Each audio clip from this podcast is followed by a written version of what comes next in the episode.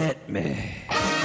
From Studio P in Sausalito, the home of the hit, it's time for Succotash the number one award seeking comedy podcast about comedy. Podcast. And here's your host, internationally recognized comedy podcast podcaster, Mark Hershon.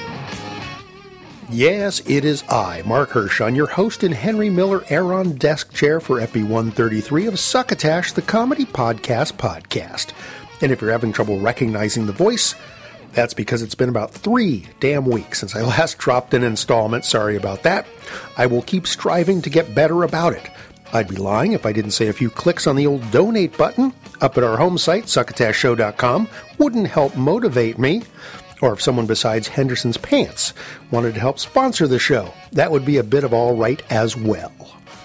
I want to let listeners who might be in the range of Los Angeles, California on Saturday, June 11th know that I will be moderating a very cool event, Dana Carvey's very first podcast. That is his own podcast where that he will be doing with his two sons, Dex and Tom. Of course, he's been on Succotash a number of times before, but he's decided to start rolling out his own and has asked me to help him out by sort of being the um, master of ceremonies, I guess, uh, to get things rolling. They joined me back in February for our first live Succotash show at the same place, the Comedy Lab at the Improv in West Hollywood. They liked that experience so much that he and the boys decided, you know what? Let's do this more often. So who knows? I'm going to do the first one, and if I behave myself, maybe I'll do more after that. Uh, once again, that's at the Comedy Lab next to the Improv in West Hollywood. That's all I really know about it. Don't know whether you can buy advance tickets or what.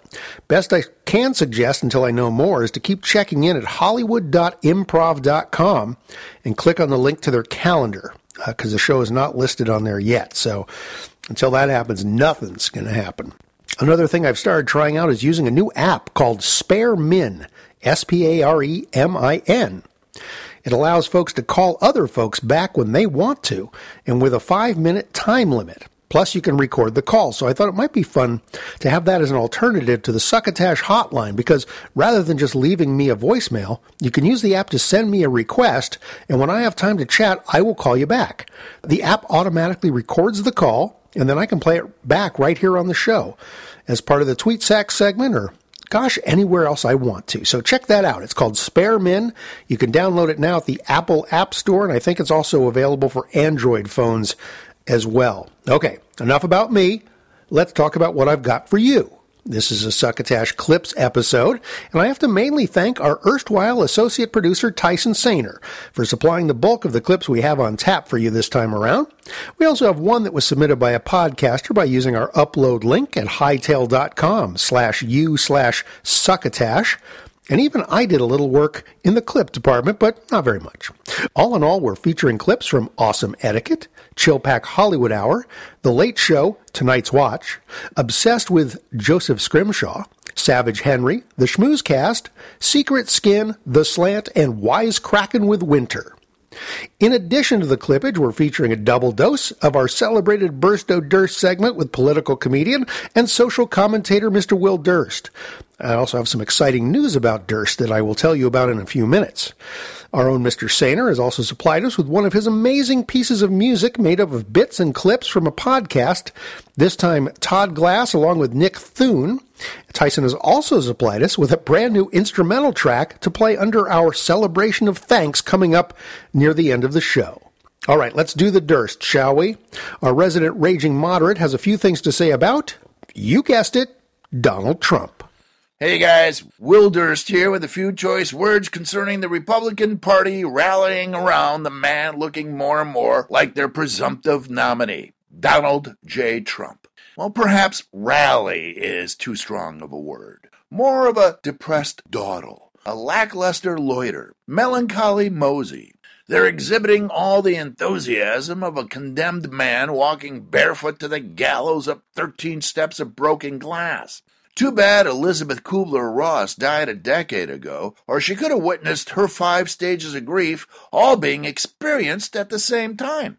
Depending on where you look, the GOP is going through denial, anger, bargaining, depression, and just barely acceptance.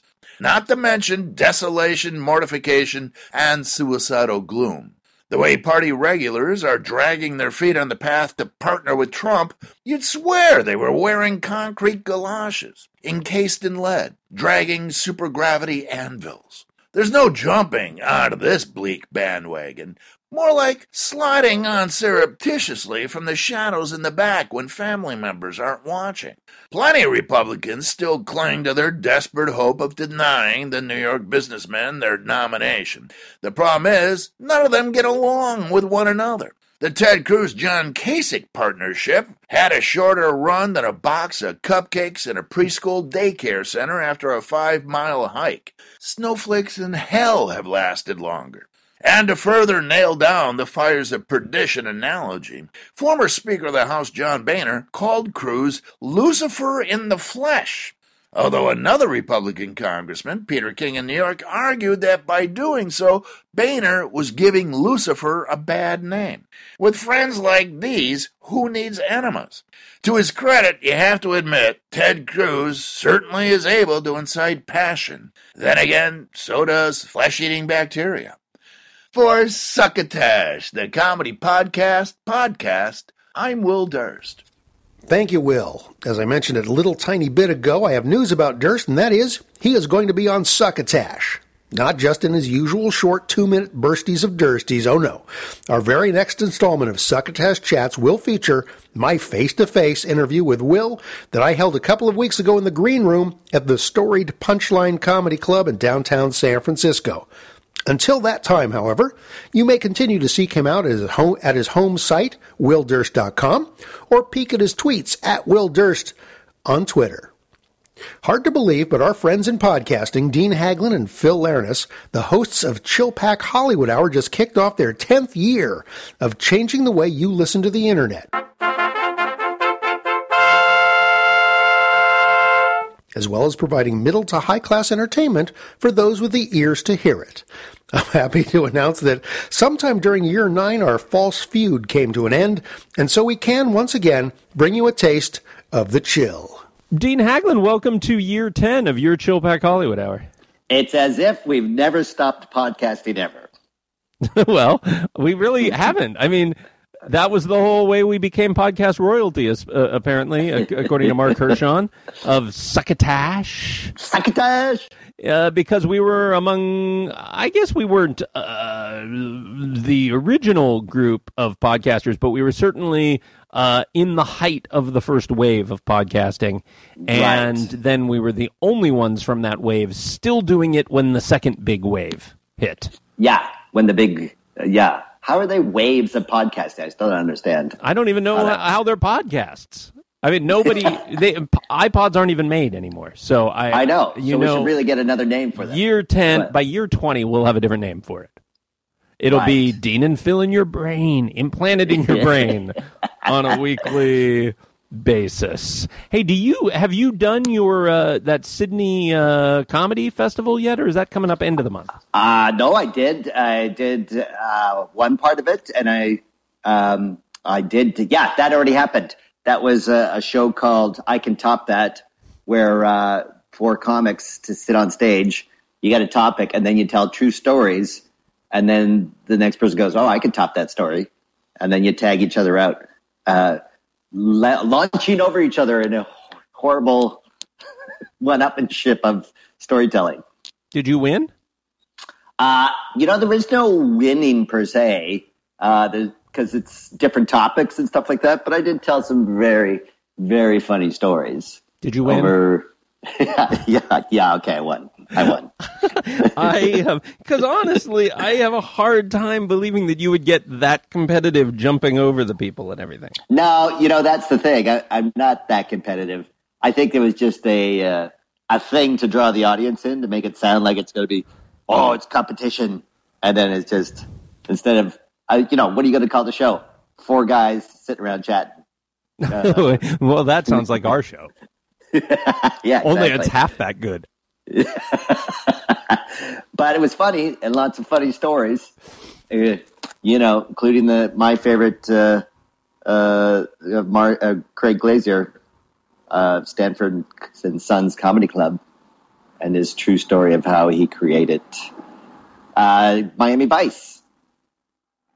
He created Miami Vice. Well, yeah, but he didn't profit from it. Oh, Uh, yeah. well, this sounds like a horribly not funny story. it's actually horribly not funny. Here's to another decade of fine podcasting, you royal podcasters. Dear listeners, find Dean and Phil at their home site, chillpakhollywood.com. That's C H I L L P A K, Hollywood.com, or through their esteemed network, Blog Talk Radio. This episode of Succotash, the comedy podcast podcast, by the way, is brought to you by Henderson's Beaver Tail Jeans. Hello, friends. Bill Haywatt here. You know, now that the spring fashion season is upon us, it only makes sense that now is the time for the good people at Henderson's Pants to unveil their newest development in practical yet stylish leg coverings. Remember those early 2000 aughts when many young women decided to get outrageous lower back tattoos as a testament to their youth and vitality? Well, they just wanted to be seen as individuals, just like everyone else, and so Oh, the tramp stamp was born. Yes, friends, they lived by the credo of YOLO.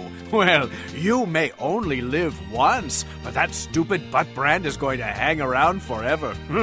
well, now that we're halfway through the second decade of the 21st century, those women are now not so young.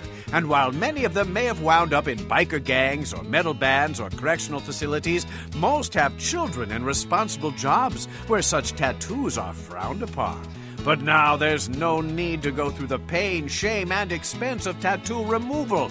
Not with the all new Henderson's Beaver Tail jeans. Each pair of Henderson's Beaver Tail jeans comes with an extra flap of material just above the backside, extending above the waistline and covering up any offensive back ink you may have acquired back in your wild days. Which means you get to keep your tattoo and eat it too. Figuratively speaking, of course. Originally designed for Eleanor Roosevelt, Mamie Eisenhower, and Barbara Bush, Henderson's Beaver Tail jeans are available anywhere women are working their way through college by taking off their clothes for money. That's Henderson's Pants, makers of coveralls and cover some since 1896. And now, back to, yes, you guessed it, Succotash. Why, thank you, Bill Haywatt. Also, special thanks to our friend comic Harry White from New York for that ad. I did a little fiddling with the copy because our announcer, Bill Haywatt, needs things just so, but the kudos all go to Harry, so thanks for sending that in, Harry. Our friend Tyson grabbed a couple of clips from shows associated with the Infinite Guest network of podcasts, so I'm going to feature them here two in a row. The first is Secret Skin, hosted by musician and sometimes comedian Mike Eagle. He was recently on Mark Maron's WTF for a brief visit to talk to uh, Mark about music and his latest work, which sounds pretty awesome. Uh, an album he's just released. For his own podcast, Secret Skin, Mike and his guest usually poke around behind the scenes of the hip hop world, but recently his guest was comedian Nick Thune. And they got into a lot of topics, such as why Nick gave up one liners and his guitar on stage to talk about who Jesus would want to hang out with if he was around today, and also some embarrassing stories. Nick shares the somewhat disgraceful way he ended his career as a car salesman, and Mike shares a story so embarrassing that, until now, he's only told four people. And of course, now, me and you. the stories that you're doing now are those more true because uh, they seem All to be more from your life They're right? from real, and there's definitely like a joke. You know, like there's jokes in Of them, course, like- of course. But like you know, really the to me the truth of it. And the funny thing is, is I didn't have permission from my wife to start doing those at Right, first, which you kind of have to get, and which I've realized like, and she just told me I couldn't talk about something that happened to us that was so insane that it, it kills me inside to know that I can't. you can't. You know, it's funny because I was looking at your um, one of your Tonight Show bits today, uh, and it was a story about when the dog. Oh, the weed brownie, yeah. Oh my god, that was so hilarious. I'm a I'm an edibles guy. Like that's Mm-hmm. that's my hang. Hmm. Um, so I was just so there, like I got it, and then the dog, yeah, you know, I, Yeah. I fantastic, and it reminded me of this story in my life I've never told anybody. Well, I've told like four people because I used to be so terribly embarrassed about it, and I still am a little bit. But now so much time has passed, and I understand that I didn't do that much damage. But um, I wanted to share with you Yes. you and and as a yeah, well, I it's so funny because it's like one of those stories where I want to just say what happened first and then tell you why it happened rather than tell a conventional story. But basically, I got my baby drunk. Ooh, got my baby drunk by accident, of course. Yeah. I got him so drunk when he was like he was like 18 months. oh God. I had a buddy in town uh, that I went to college with. He was in the Marines. He was down in like that Oceanside base, and uh, we had him over at our house, and he made a bunch of sangria, and um, he ended up putting it in a normal juice bottle, and it was kind of the same color. And um, when I poured my kid's bottle, I poured I poured him a sangria bottle, and he drank about a third of it before I realized, like, why is why does his breath smell like? Oh my god! What was his reaction? I mean, he just he was just uh, suddenly less coordinated, and he it really just knocked. Sangria is just red wine, right? um, I don't really know. I don't It's- know. It smells like wine. Yeah, it's wine. It's a wine based. Yeah, and it's got like Yeah. fruit in it and stuff. Yeah, there's no liquor. Yeah. So yeah. He That's. just- he I mean, I got out. my baby drunk is a great line in a chorus, by the way. Yeah. Yeah. And now now it can't be told. I mean now now I'm telling the world. Yeah. But I, I got inspired by your uh your dog. The vulnerability. Yeah. Well, you know what inspired me to to be real, and I, maybe I should tell Hannibal this at some point, but I just couldn't fucking believe that he was on stage telling people that he pissed his pants on ecstasy. Yeah. And I remember seeing that like, okay, I I've peed my pants before as an adult. Yeah. I'm not. Yeah, it's happened. It's embarrassing. Yeah. But like his vulnerability in that moment was like, God, what what risk am I? How am I being vulnerable right, Right. now? You know, like because it feels so good when you are. Like it just feels so good that that you like you own it. Right. You know, like the owning of it, and like saying like "fuck you," I don't care. Yeah, I pissed my pants.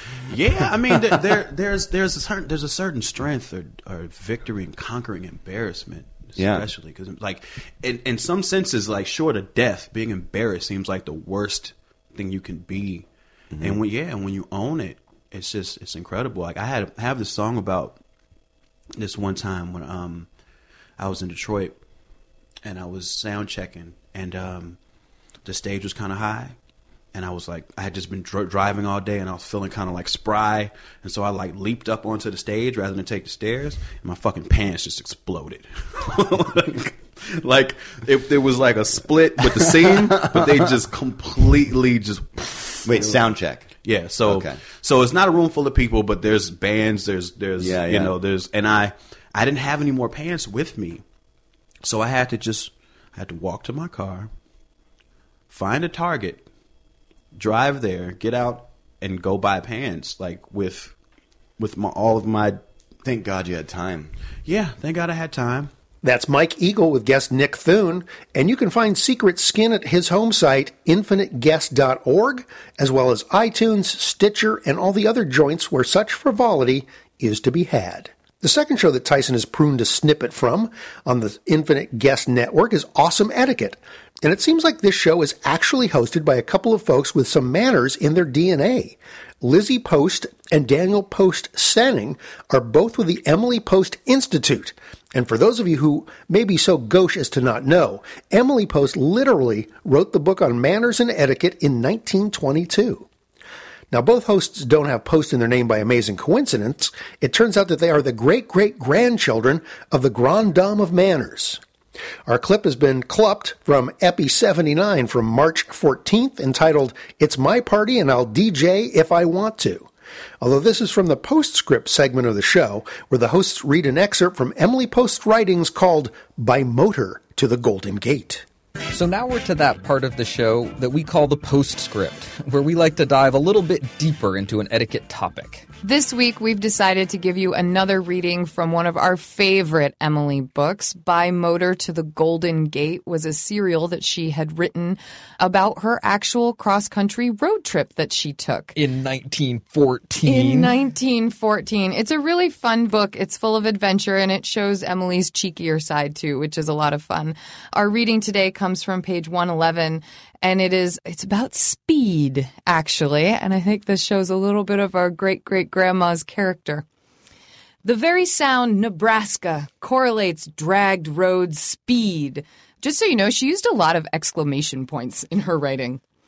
While you are still gently running through the picturesque Sir Joshua Reynolds scenery of the river to river road in Iowa, you find that your mind is developing an anticipatory speed craze. So thoroughly imbued has your mind become with the fast road idea that the very ground has a speed gift in its dragged surface.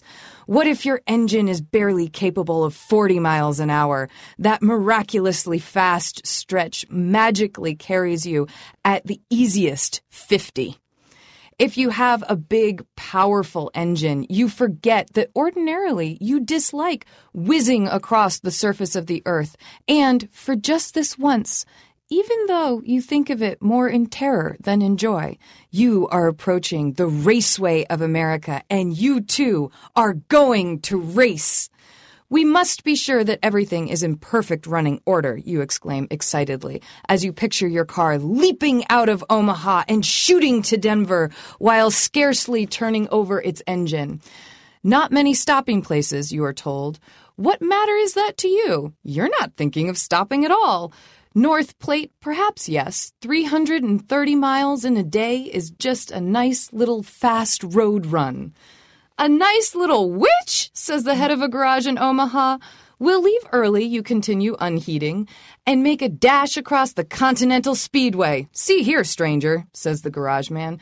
What state of fast circuits do you think you're in? This is Nebraska, and the speed limit is 20 miles. 20 miles a minute, you gasp? That certainly is speed. The garage man half edges away from you. From here to Denver is about 35 hours straight traveling. You gotta slow down to 8 miles through towns, and you can't go over 20 miles an hour nowheres. When you manage to get a little breath into your collapsed lungs, you say dazedly, but we're going over the fast dragged road. Road's fast enough, but the law'll have you if you drive it faster than 20 miles an hour. If you can find the joke in all of this, you have a more humorous mental equipment and a sweeter disposition than we had. Across Nebraska, from the last good hotel in Omaha to the first comfortable one in Denver or Cheyenne is over 500 miles. At the prescribed speed of about 17 miles an hour average, it means literally a pleasant little run of between 30 and 40 hours along a road dead level, wide, straight, and where often as far as the eye can see there is not even a shack in the dimmest distance. And the only settlers to be seen are prairie dogs. If between Omaha and Cheyenne there were three or four attractive, clean little places to stop, or if the Nebraska speed laws were abolished or disregarded and it didn't rain, you could motor to the heart of the Rocky Mountains with the utmost ease and comfort. Oh, great great grandmama. She could turn a phrase, but I'll tell you what really jumps out at me is her attitude about rules. I know they were made to be broken. That but they're made to be broken. But she stays within them too. We we often talk about you got to know the rules to know when and how and where to break them. I And love- this is a good example of such thinking. I love that she could embrace the thrill of traveling Yeah. these Nebraska roads, which if you've ever driven through Nebraska, it is it is large and flat and you do just kind of want to bomb through it. Like All right, you're probably asking yourself the same thing I asked myself, which is why the heck is the Comedy Podcast podcast featuring a clip about etiquette? Well, our associate producer Tyson tried to rationalize supplying this clip to us by saying it seems like etiquette could not be more opposite to comedy. Well, you know what? I'm going to beg to differ, Tyson. In fact, I recently reviewed another etiquette podcast called Schmanners, and it's pretty damned entertaining. Well, so is this one. Remember, it was called Awesome Etiquette. You can find it at the Infinite Guest Network at infiniteguest.org slash awesome dash etiquette.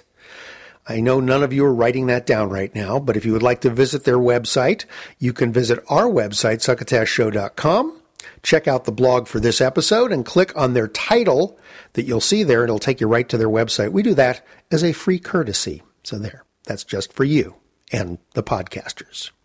Our next clip comes directly from the podcasters themselves.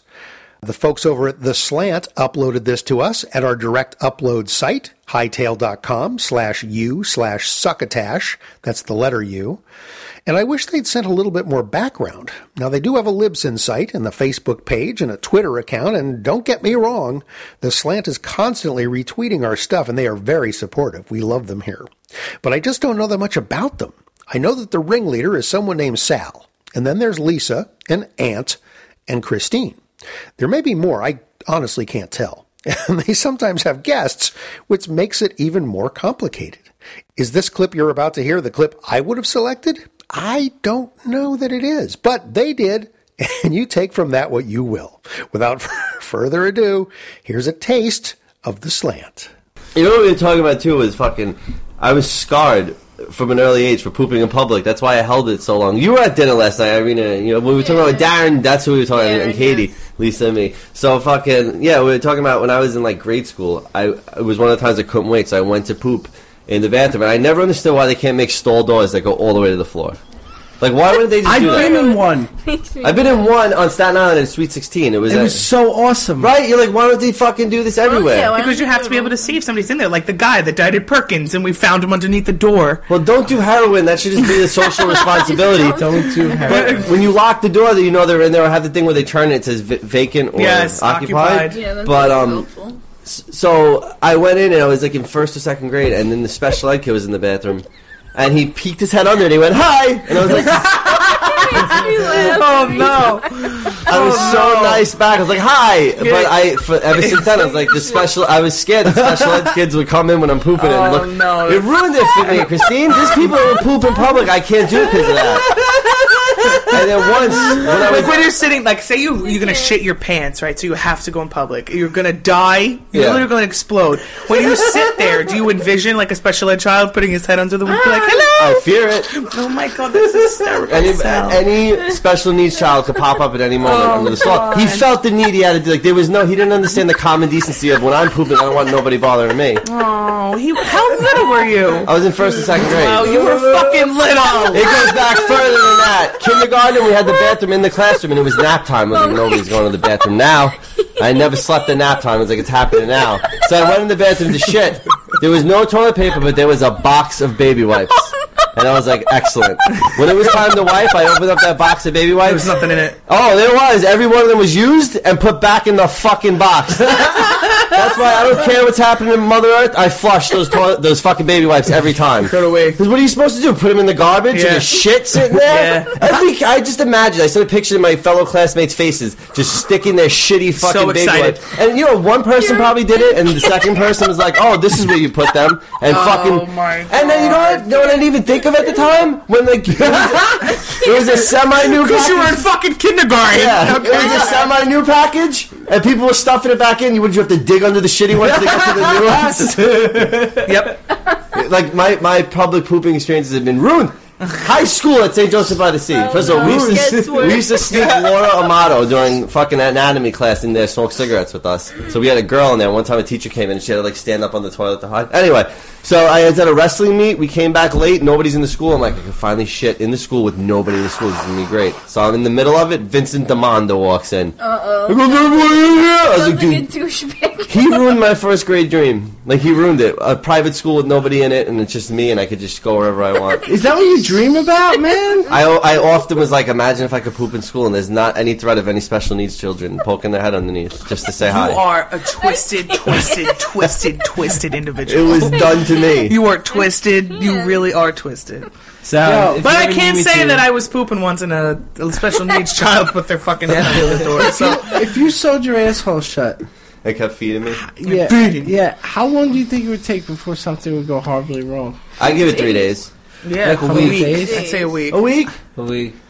A week, depending. But on you how would eat. literally Does feel anybody- like shit. I mean, does anybody want to try this? no. Uh, who's gonna sew my asshole closed? A I'll be- special, needs, a special needs child. I guess I was right. Hey, uh, it was Anthony actually. You think I could sue the, the Department of Education for No. my shit being fucked up No. for the rest of my No. life? No, I think you just need therapy. Who was watching that child? I want to find him today and on like 2020, like confront him. You think he'd understand the magnitude? of I can't shit in public. We gotta co- contact Maury because I feel like this is Yeah, I a was good gonna Maury say, episode. gotta He like has a family now. He's kind of well adjusted. He's just He's like, not special needs at all. you have this like twisted fucking memory. You were hoping it was special needs because he saw you naked. Like, Like, no, that's just the way he says hi. Yeah, my, my memory. He's just like, Anthony's daughter. It's a special ed kid. The memory's all dark and grainy. she just put her hand and she's like, no, no, no, no. Yes, yes, please. Put it in my yes, yes, please. Find The Slant over at theslant.libsyn.com, as well as on iTunes and other places where RSS feeds are grabbed without so much as a by your leave. What I love most about podcasting is that pretty much anything goes. And I do mean anything. I mean, the Slant Gang was just talking about taking a dump. And up next is a spin off podcast from The Late Show with Stephen Colbert called Tonight's Watch. It's ostensibly a weekly update about HBO's Game of Thrones series, and they're on episode three, but they all kind of go uh, the same. Well, listen for yourself. Greetings, Throners, and welcome to tonight's watch, part of the Late Show Pod People Network. Brought to you by this week's sponsor, Dave's Used Lawnmower. Works great, 75 bucks or best offer. Ask for Dave. I'm Duncan, and I'm joined this week by Maester Text to Speech, a robot that has been programmed to analyze Game of Thrones. Say hello, Maester Text to Speech. Game of Thrones. That's right. Let's start unpacking this week's episode. What stuck out most to me has got to be Bran's flashback. It's an exciting scene, but it differs from the book in several crucial ways. Game of Thrones. Well, yes, if you'll just let me finish. Now, what Bran sees takes place during Robert's Rebellion, so called because the main insurgent is named Robert. Game of Thrones. Maester text to speech, please, you need to let me finish my analysis. This is the golden age of television. Game of Thrones. Game of Thrones. Uh, hold on. Uh, maybe if I adjust the settings on this. Here we go. Game of game of game of Ah, game of game of game of game of game of game of all the episodes so far, and just as abruptly as that one. Who does that? Stephen Colbert, that's who. Kudos. Now give us one for The Walking Dead. You, you can find those updates up on iTunes, believe it or not. Now, winter is coming. Let's grab a little musical breather. Winter is coming. Not yet, but soon. I promise. Let's grab a little musical breather, courtesy of the latest by Tyson Saner, which he's calling Off Your Feet, with samples from the Todd Glass Show with Todd and guest Nick Thune.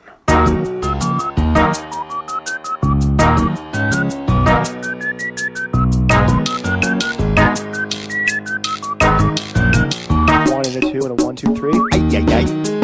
Ay, ay, ay, ay, ay, ay, ay, ay, ay. Ay, ay, ay, ay, ay, ay, ay, ay, ay. Ay, ay, ay, ay, ay, ay, ay, ay,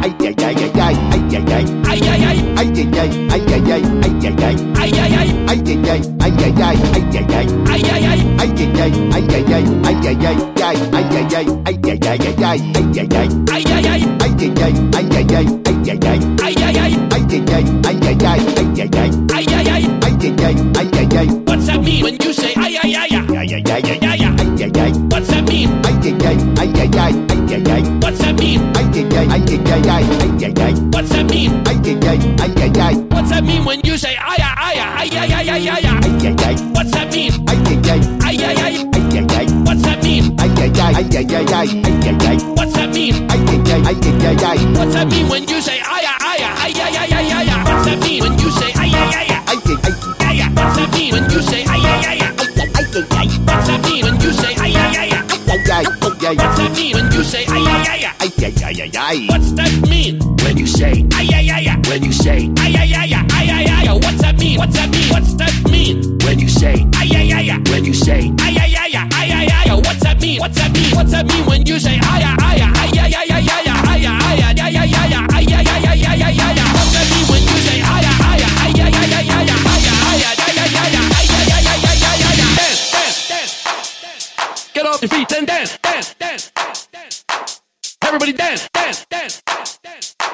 off your feet and dance, dance, dance.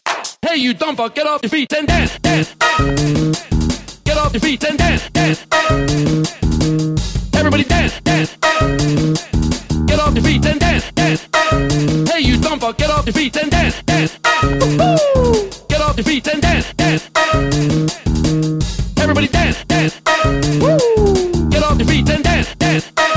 Hey, you dumper, get off your feet and dance, dance the beat and dance, dance.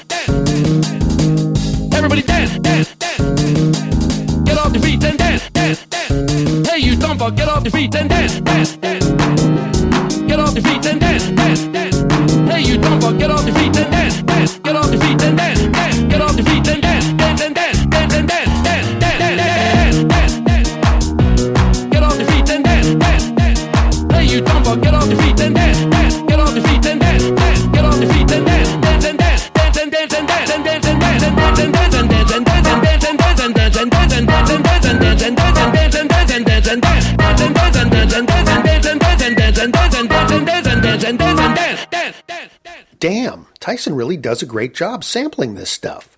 You can check out his music over at soundcloud.com. Just hop on over and type in Tyson, T Y S O N, Saner, S A N E R, in the search field, and you'll uh, turn up his music. I'll also have a link up at succotashshow.com in the blog piece for Epi 133, which this happened to be. All right, that same associate producer, Tyson Saner, has unearthed yet another podcast I've never heard of called Wisecracking with Winter. It features Mike Winter, who, according to the podcast's About page, quote, brings decades of entertainment experience, including television, radio, and live performances, in his commentary on topics ranging from challenges of doing stand up at Ebola clinics, how to win shots at a drinking contest with an authoritarian dictator, debating the severity of erectile dysfunction after athletes abuse steroids for years, to trying to figure out how to repurpose the thousands of discarded jerseys of disgraced football players. Unquote. What does that all mean?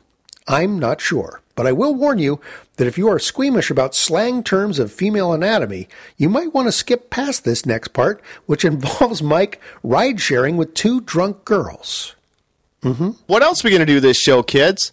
How about we listen to two drunk chicks who were in the back of my car one night when I was doing a rideshare ride argue about the worst thing to call another woman?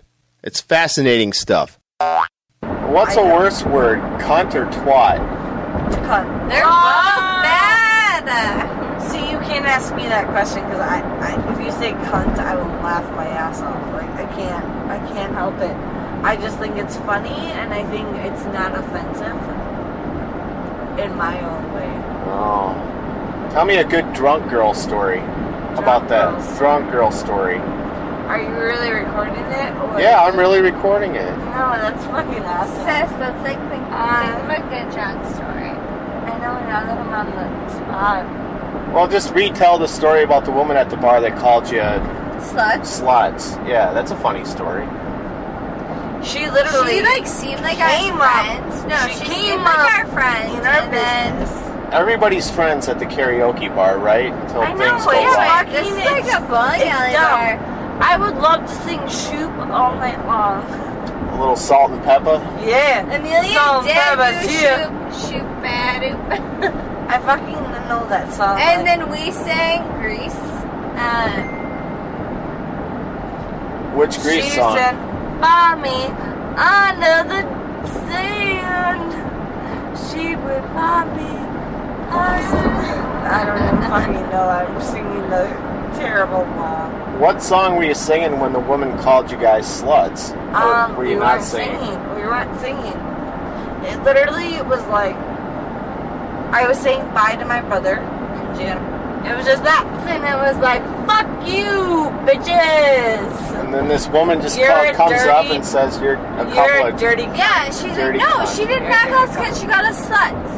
sluts. She was like, you two are sluts. And I was like, we're the farthest. Like, we were just dancing. Like, not even bad. Like, we were just having fun. You ever thought of oh, what's the definition of a slut? A slut. Yeah, okay, see, that's around. funny. No, no, no, no. Because okay, there's a difference on a slut category Okay. because you can be a slut and you can sleep around with a lot of men, women, whatever you, whatever you prefer. Okay. But the fact that a person who doesn't even know who you are calls you a slut, I feel like that makes them a slut because they're jealous. What's what's worse, being called a slut or a twat? I think. I can't even say that word, so probably that one. A twat. A twat? Yeah. A twat. I don't even know what a twat means. It's like a vagina, right? Yeah, I think Yes. so. Yeah. You don't even know what that means? No, I I understand like it, it means a vagina, obviously, but like it's just it's just rude. What's the funnest word to say? Cunt, bitch, or twat? Cunt. Oh yeah. You dirty little cunt, you. How funny is that? That's so funny. That's funny. It is. And bitch, no. Fuck fuck bitch.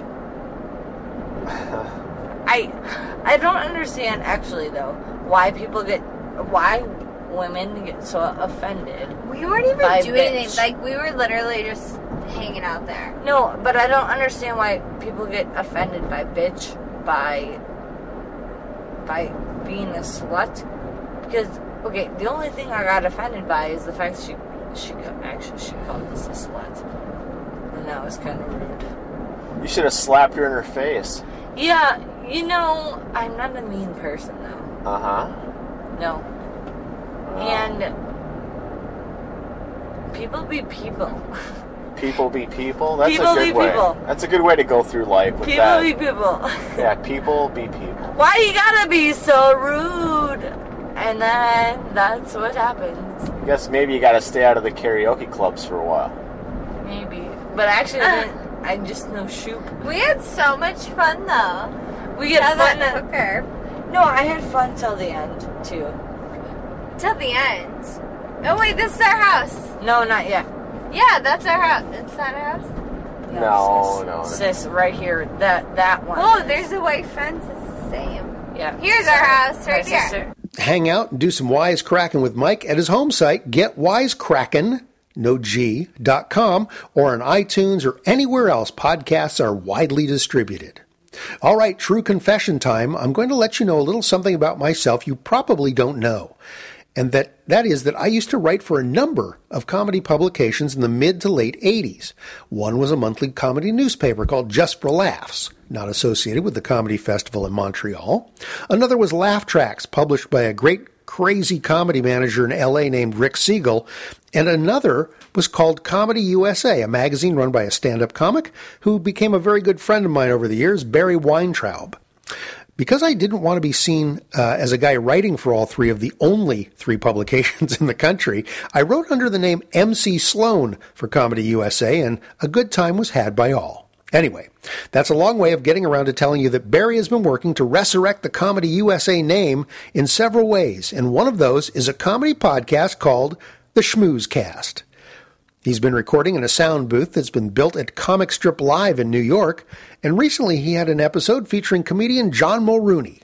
John's a great guy who I met a number of times over the years. He's still working today, but when he's not doing comedy gigs, he works as a patrolman for the Coxsackie Police Department in upstate New York. And I love that name, Coxsackie Police Department.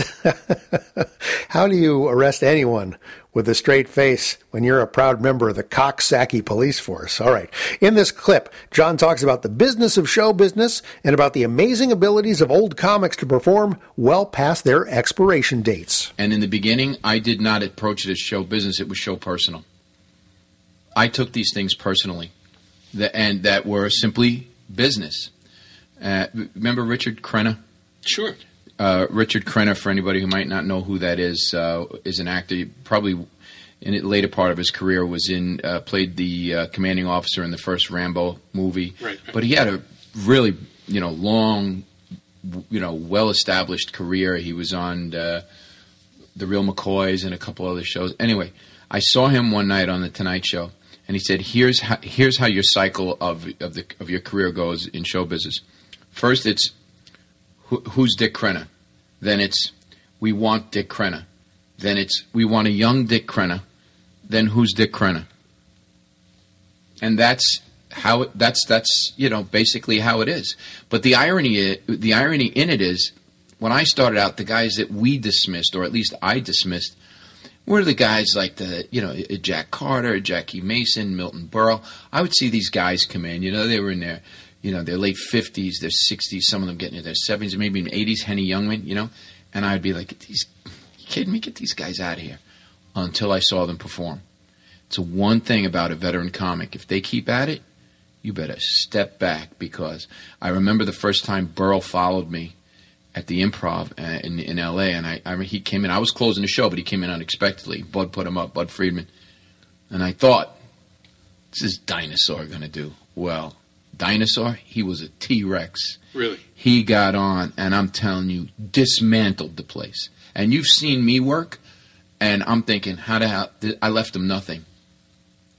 Wrong. Milton Berle. Milton I had Berle. no idea Milton Berle ever stepped foot near the improv or Yep. any of those guys. Yeah, he crushed it. Crushed it. I mean, I worked with Henny Youngman in um, Fort Myers, Florida, for a week, or maybe it was four days.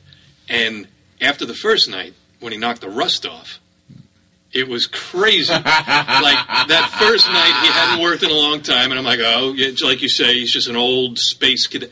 And then bang, second night, and by the second show on that second night, yeah, he's a machine. Machine.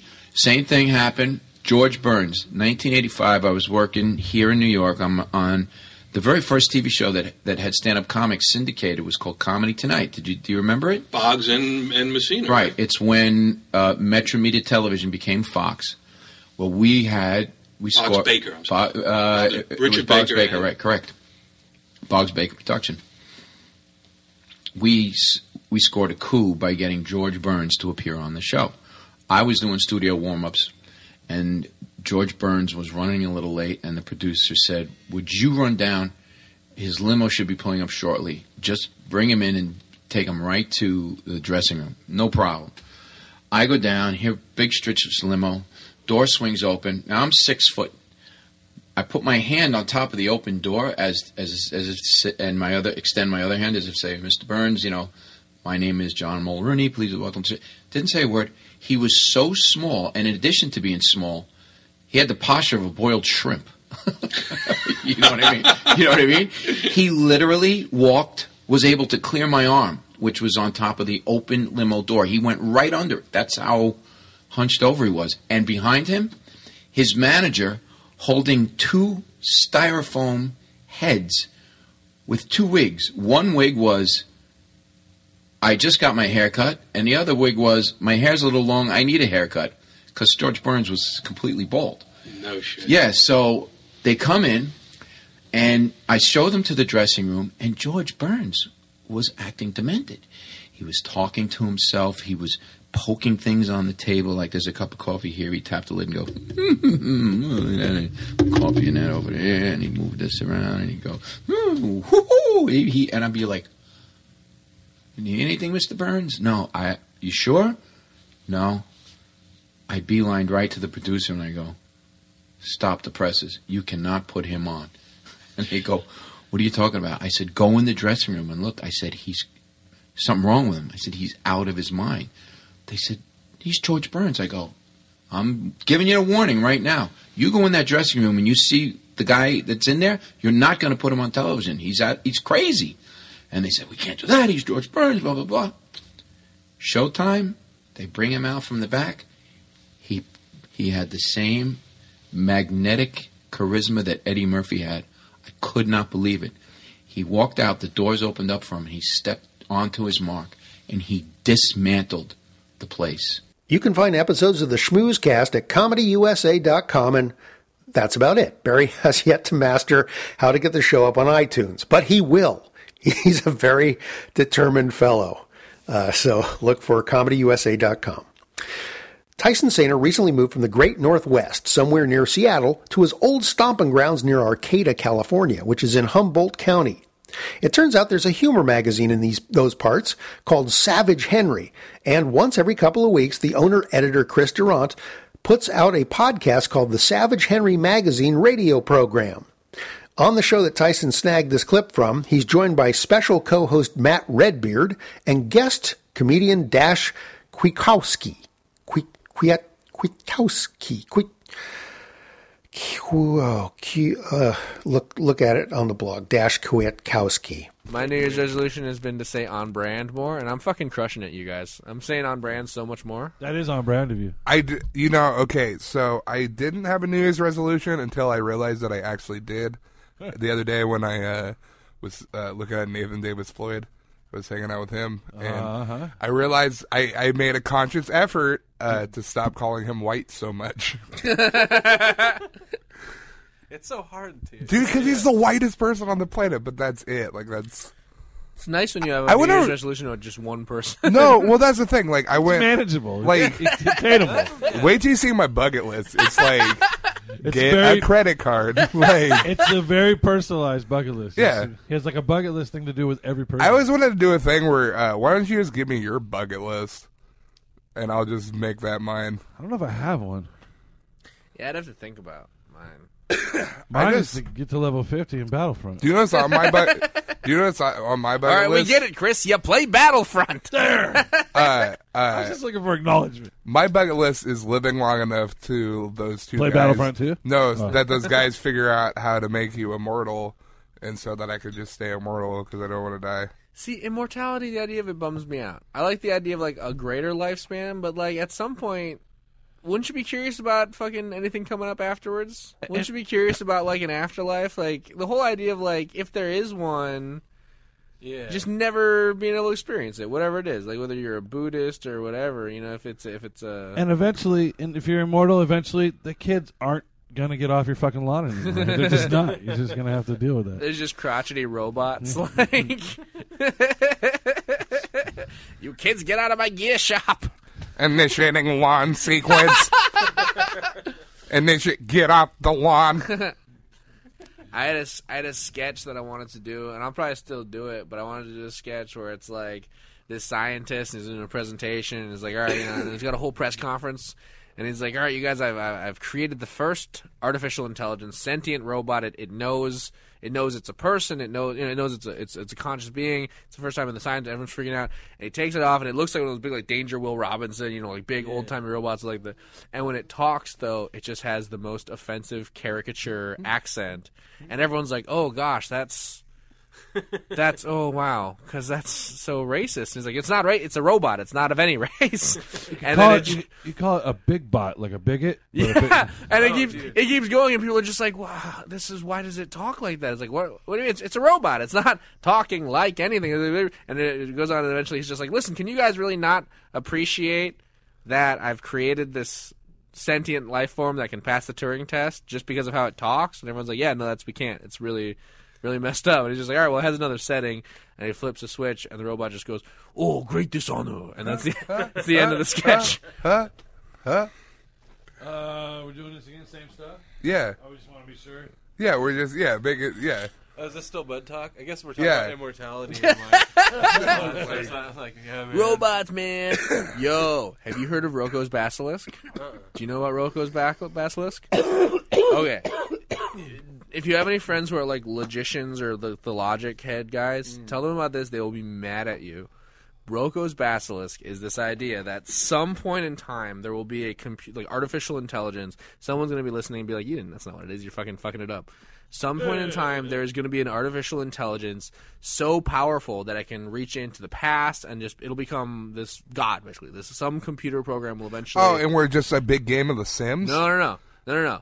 The idea is that at uh, that point, when that create when that robot becomes God, it will actively go back in time and punish people who knew about it but didn't help bring it into existence. So the idea, it's sort of like you know, like remember, like you lost the game. Remember that whole thing? It's this whole thing where it's like, don't think about Roko's basilisk because if you think about Roko's basilisk, when Roko's basilisk does exist, it will come back in time and punish you for not creating Roko's. basilisk. Now we gotta never publish this fucking this So, podcast, wait, but dude. like, so do I have to learn how to code, or like, what do I yeah, have to exactly. do? Yeah, Like, that's come that's the whole thing. You have to actively work towards creating this omnipresent thing and believe in it and worship it as a god, even though it doesn't exist yet, because it one day will. And people flip out. People are like, "How dare you mention that to me? I'm so offended that you brought the people to freak out." It's great. That sounds like fun though. It's like a fuck- it's like- that's like no. That sounds like fun. It's like, it's like a fucked up chain letter. Like do, like do do I do do I really believe Bigfoot's out there? Probably not. But you know how much fun it is just believing that Bigfoot's out there. Yo, there's a lot of Yeti proof though, dog. So, if you're looking for a little audio Savage Henry to augment the written word, hop on over to Savage Henry Magazine Radio Program.podbean.com or just go to iTunes and get it there. We have a few things to get to in the tweet sack this time around. Not a whole lot, but we take what we can get. First up, Kristen Chambers says in a tweet at Succotash Show, my fave podcast is abnerserd.com. Well, that's not a problem for us, Kristen. We love that guy. Thanks for writing in. Got a note from Sarah Meyer, who does press for the podcast Obsessed with Joseph Scrimshaw. She says, quote, Hi there, me again. Obsessed put out a special Hamilton episode today. I thought I'd send the press release along since you were so helpful back in March. Smiley faced emoticon. If you wanted to feature a clip on Succotash or write a review for the Huffington Post, that would be amazing. Thanks so much, Sarah. Unquote. Thanks for the note, Sarah. Not sure about HuffPo yet, but how about this? But it, it is that great combination of it's telling this compelling story, it's history, which I also love. It's these interesting characters, but told, given a, an interesting and new twist to, Yeah. to a number of them, and telling this story of the founding of America that most of us know pretty well, but not from this particular Yeah. perspective. Yeah. And it's using this format of hip hop, adapting it for musical theater. It's not straight ahead pure hip hop. No. this is a complaint Yeah. you get from a lot of people. Well, it's just watered down hip hop for white people. Well, no, it's using the No. vehicle of hip hop. It's not the same thing, though. It's doing it in, Yeah. in theater, and it, it's not trying to do the same things that lots of regular hip hop Yeah, is trying to do. But I believe it is doing it authentically. It's Mhm. not just, hey, what are the kids into these days? Rappity rap music? Let's cop that. That's what the kids say, right? That's what made me feel weird when I was first listening to it. Of like, well, that's a killer hook, and like I, I like hip hop. I listen to a decent amount of it, and it's like that's some great hip hop. And then there'd be like at the end of a song, a little musical theater, bump. Yeah, we're yeah. done rapping now.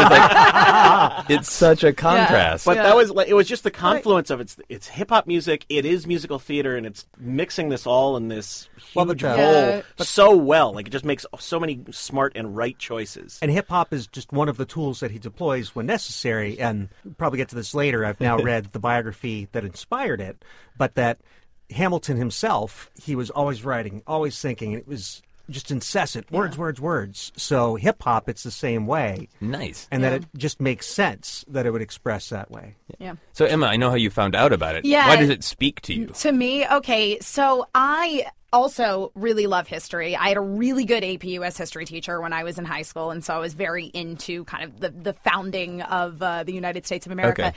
Interestingly enough, I actually knew a little about Alexander Hamilton, more than I think the average person pre the Hamilton musical phenomenon Okay. knew, because I had a friend in high school who was obsessed with Alexander Hamilton.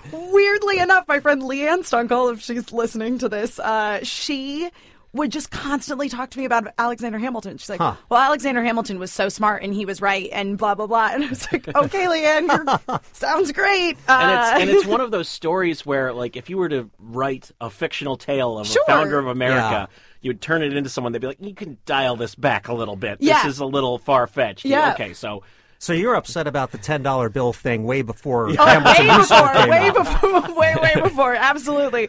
So when the musical Hamilton came out, I was basically like, all right, well, obviously I need to check this out because I'm curious basically why she was so obsessed with this person. Okay. Yeah. Because her just telling me about it didn't connect with me in the way that the musical does. So there's a little chunk of the recent Obsessed podcast where Joseph and his guests Paul and Storm and Emma Fife talk obsession over the musical Hamilton that continues to be the hottest thing on Broadway.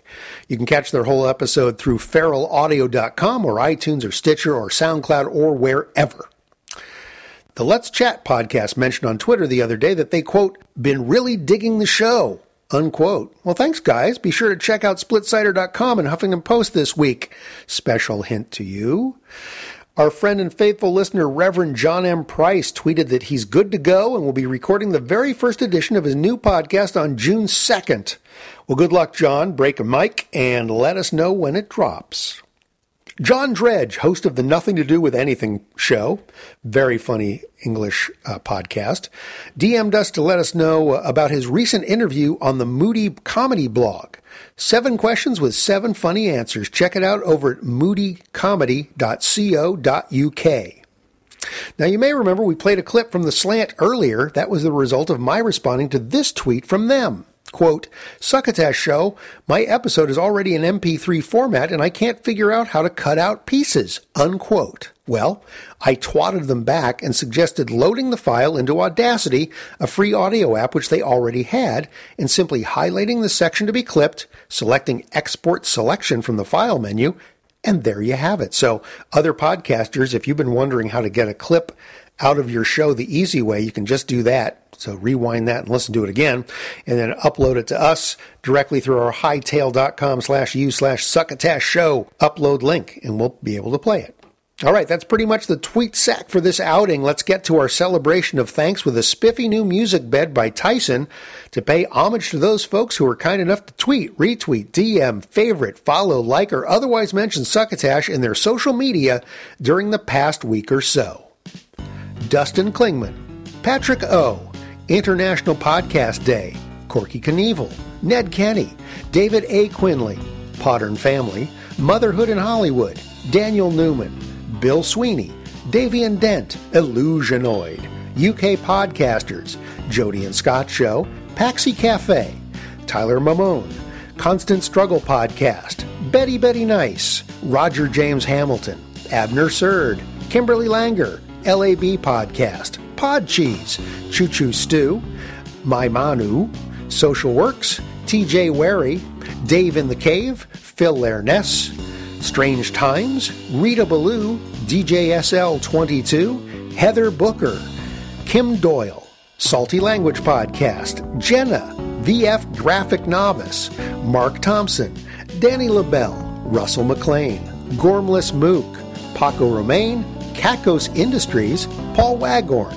Rufus and Howard, The Hobo, Language of Romance, Christine Blackburn from the Storyworthy Podcast, Broken Filter Live Show, X, Hadron Gospel Hour, Texas Music Spotlight, Ice and the Face, Matt Besser, Christopher Titus, Chris Mancini, Revelstoke Jim, Chris Revel, Ella James, We Got This, Adam Plava, Ismail Spillers, Real Rats Podcast, Super Peepee Time, Austin Beach, Rob Kuttner, Superhero Speak, Kyle Andrews, Good Morning You Drunks, Conrad and Jack Show, Peter A. Clay, Hunk Squared, Pacific Content, Romeo Crow, Tori A. Tai, Sue Rose 88632, Marilee Allender, Jeffrey Welchman, Ninja Pizza Radio, Tiger and Sacco Jones, Nigel Boydell, Kate Wolf, I.H. Laking, Tyler Ashley, Mary Stephen, Jack from ZKH, The One With Podcast, Couple Things Podcast, Dana Carvey, and Hugh O. Smith. Hey guys, Will Durst here with a few choice words about the upcoming presidential campaign and how ugly it's going to get as soon as Bernie Sanders bows out. Which is soon. Not soon enough for Hillary, but soon. He's like that drunken cousin who doesn't realize he's been the last guest for an hour, asking for another beer, threatening to put his cigarette out in the kids' waiting pool.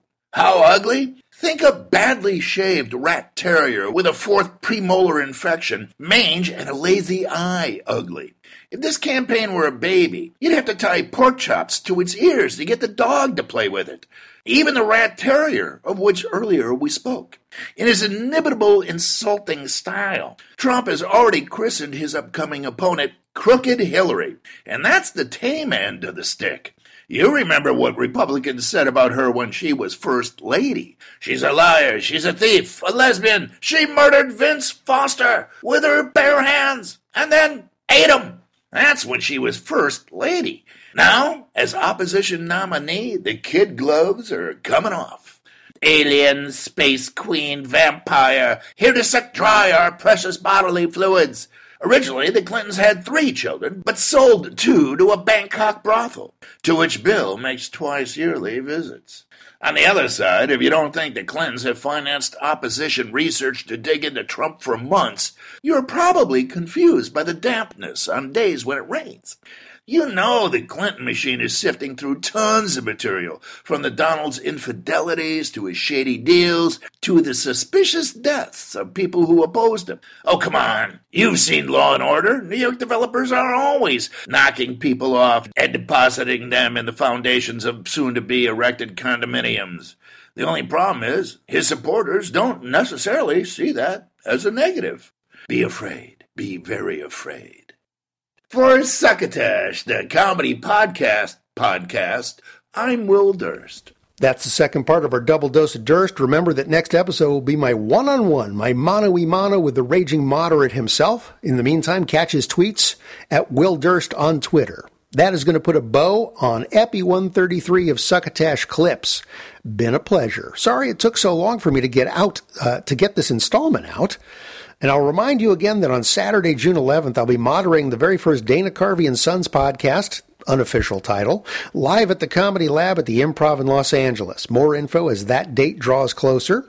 Please take a few moments to rate and review us up on iTunes and visit our home site at succotashshow.com, where you can read the blog post that goes with this very episode containing, uh, containing links to all the clips you heard, or the shows from where we got those clips anyway. Buy something from our succotashery, click our donate button, give us some money, or use the Amazon banner at the top of the page to do your shopping, and that helps us out too because they give us a little tasty kickback. What? Oh, you stopped listening back about the time Durst finished up? Of course. Sorry to be prattling on. Don't forget to pass the succotash. Goodbye. You've been listening to Succotash, the comedy podcast podcast with your host, Mark Hershon. Brought to you by Henderson's Pants and. Imagine your company's name right here. Find us on the web at succotashshow.com, on iTunes, on Stitcher Smart Radio, and on SoundCloud. You can also hear us streaming and like us on Facebook. Follow us on Twitter at Succotash Show. Email us at M-A-R-C at succotashshow.com. or call into the Succotash hotline at our non toll free call number, 818 921 7212. Number again is 818-921-7212. Succotash is produced and engineered with the kind assistance of Joe Paulino through the auspices of Studio P Sausalito, home of the hit. Our associate producer is Tyson Saner. Our musical director is Scott Carvey. Our booth assistant is Kenny Durges. Until next time, I am your loyal booth announcer, Bill Haywatt, reminding you to please pass the succotash. Goodbye. Succotash!